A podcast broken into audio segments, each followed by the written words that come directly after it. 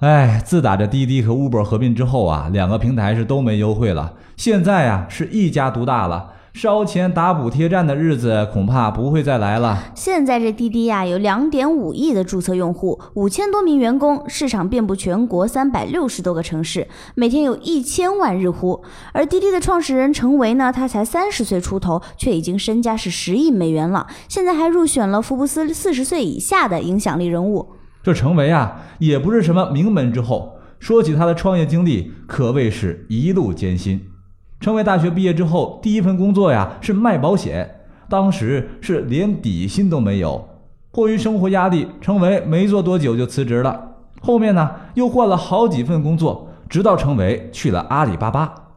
不过，这刚去阿里巴巴的时候呀，陈伟也只是一名底层的销售员，底薪只有一千五百多块钱。每天的主要工作呢，就是和那些做外贸的小工厂、小贸易公司谈这些扩张的业务。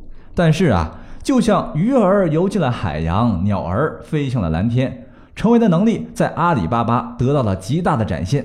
最开始，他所负责的销售团队只有四个人，业绩啊，那是相当的差。不过他只花了一年时间，就把团队业绩做到了全国第三。要知道，和他竞争的可是全国九千名销售员、几百个团队呀。在阿里巴巴的八年的时间里，成为从基层的员工一步步啊晋升为支付宝 B to C 事业部的副总经理。像这样有本事的人呢，可不甘心在人手底下打工。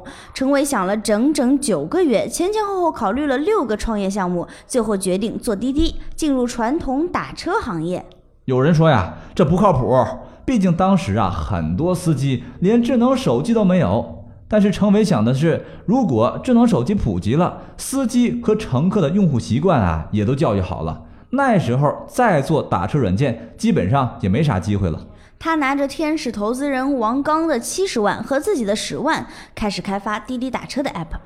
真正的困难呢，是在开始地推之后，陈维的线下团队呢，将北京的一百八十九家出租车公司挨个儿都跑了一遍，结果只有一家没有什么名气的小公司愿意和他们合作。有一天，他们软件上啊，只有十六个司机在线。为了不让这十六个人失望，陈维他们干脆呀是雇乘客去打车。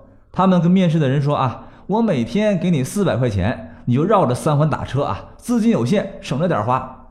就这样啊，是一路坚持。二零一二年九月九号，滴滴打车上线半年之后，单日订单突破了一千单。同时啊，他们也开始了互联网史上最残酷的竞争，干掉了摇摇招车，拿下北京市场。接着呢，杀到上海，干掉了大黄蜂，一路啊是 PK 掉三十多家对手。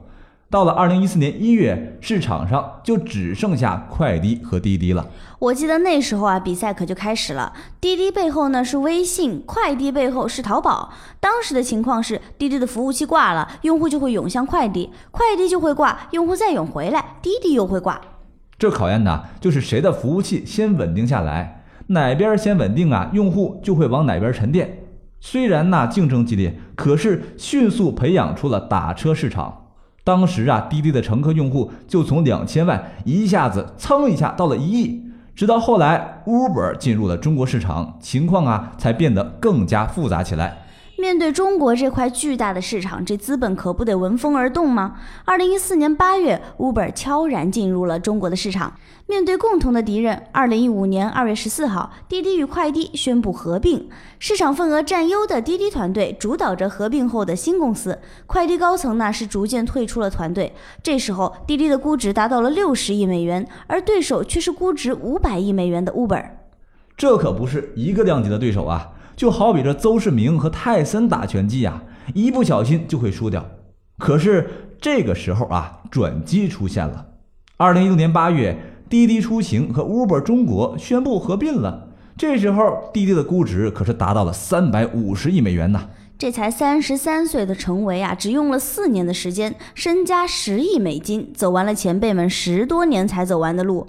好了。本期的财富自由说成为就说完了，记得点击订阅按钮。还有喜马拉雅的用户呢，可以截图扫描图文下方的二维码参与我们的活动；其他平台的用户呢，可以微信搜索“好买储蓄罐”，关注之后来参与活动。我们下期再见，拜拜。